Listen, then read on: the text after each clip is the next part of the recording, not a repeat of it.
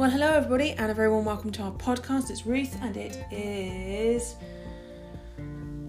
uh, Friday today, everybody. It's Friday today. Yes. Um, so happy Friday, and um, I'm actually bringing this to you on Friday, which is very exciting. So the first time that's happened for a while because I'm working today because I've got a funeral. So um, yeah, pray for the family, uh, the family of Mary Han today.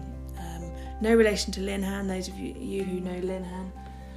Um, but yeah, so funeral today, which will be interesting. And I picked up another one, which is going to be uh, a couple of weeks' time. So, and poor old Barry Julia, we heard yesterday, his wife Elizabeth has died as well. So, yeah, they always come in batches. Weirdly, I don't know why. Never, never understand why. Um, anyway, Let's pray this Friday, everybody.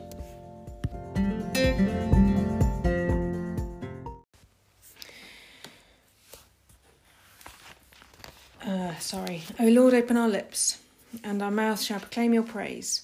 In your resurrection, O Christ, let heaven and earth rejoice. Alleluia.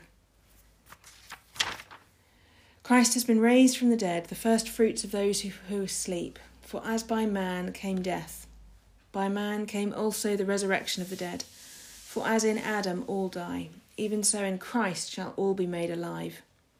Glory to the Father, and to the Son, and to the Holy Spirit, as it was in the beginning, is now, and shall be forever. Amen.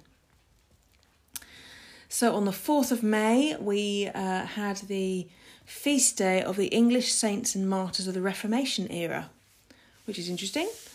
So that uh, collect for the day. Merciful God, who, when your church on earth was torn apart by the ravages of sin, raised up men and women in this land who witnessed to their faith with courage and constancy, give to your church that peace which is your will, and grant that those who have been divided on earth may be reconciled in heaven, and share together in the vision of your glory, through Jesus Christ our Lord. Amen. And so, as we rejoice in the gift of this day, so may the light of your presence, O God, set our hearts on fire with love for you, now and forever. Amen.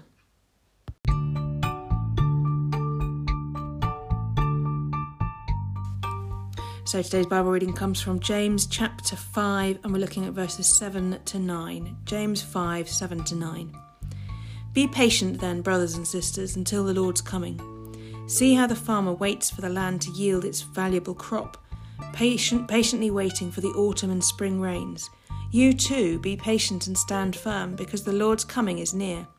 Don't grumble against one another, brothers and sisters, or you will be judged. The judge is standing at the door.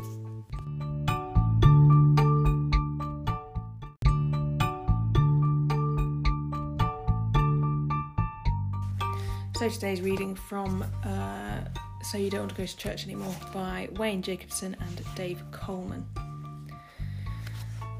That's when I noticed him. He could have been anywhere from late 30s to early 50s. It was difficult to tell. He was short, perhaps only five foot four, with dark wavy hair and an unkept beard. Both were peppered with streaks of grey. Wearing a faded green sweatshirt, jeans, and running shoes, his rugged looks made me wonder if he was a holdover from the rebellious from the rebellious 60s, except that he wasn't shuffling by aimlessly.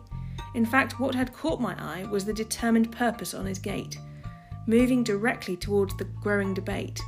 His face was, in, was as intense as a German shepherd pursuing an unfamiliar sound in the night. He seemed to melt into the crowd, and then when it, and then he emerged in the centre of it, surveying the more vocal ones. When his eyes turned in my direction, I was captured by their intensity. They were deep and alive. I was riveted. He seemed to know something no one else did. By this time, the debate had turned hostile. Those who had attacked the church had turned their anger towards Jesus himself, mocking him as an impostor. As intended, that only made the churchgoers in the group more livid.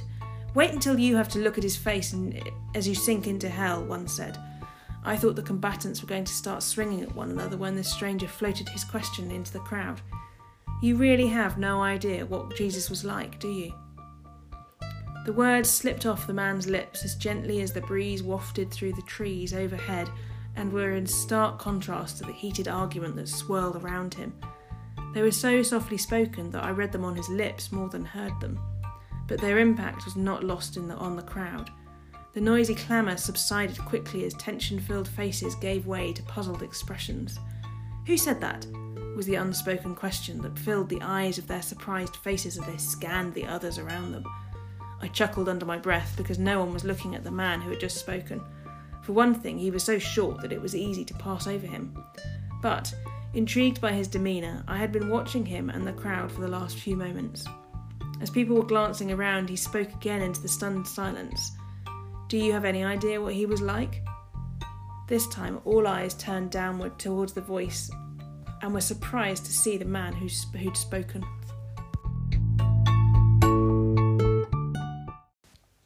So now our common worship responses. Death is swallowed up in victory. Where, O death, is your sting? Christ is risen from the dead, the first fruits of those who have fallen asleep. Death is swallowed up in victory. The trumpet will sound, and the dead shall be raised. Where, O death, is your sting? We shall not all sleep, but we shall be changed. Death is swallowed up in victory. Where, O death, is your sting? So our prayer today comes from the writing of David Adam. Let us pray. We give thanks for areas where people can exercise their talents, where people are free to think and act without hindrance we pray for all who are enriching our world with their gifts. We pray for our families and our friends. We think of all whose lives have been marred by their past, for lives destroyed by bad memories, hatred, guilt, guilt or resentment, for all who are weary of life, who are tired of serving others.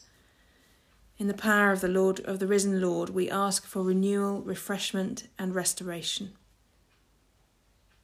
Lord, we praise you for all who have borne fruit in your service, for all who have forwarded your kingdom, for all who have shared their love and goodness. We pray for all our loved ones departed. Amen. So let's join all our prayers together by saying the words of the Lord's Prayer. And this is the newer version today. Our Father in heaven, hallowed be your name. Your kingdom come, your will be done on earth as in heaven. Give us today our daily bread. Forgive us our sins, as we forgive those who sin against us. Lead us not into temptation, but deliver us from evil. For the kingdom, the power, and the glory are yours, now and for ever. Amen.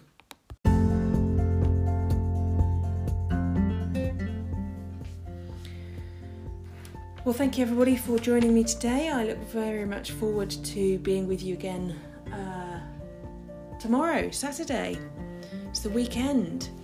My weekends are looking more and more busy as time goes on, which is really annoying.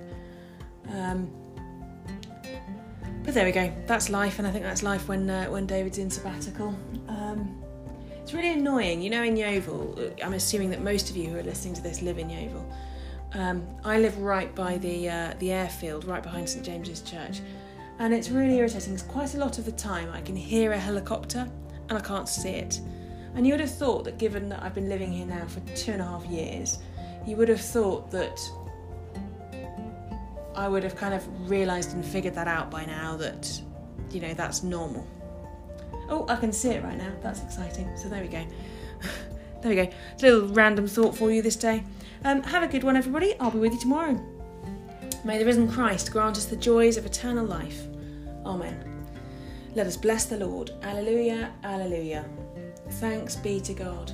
Alleluia, alleluia.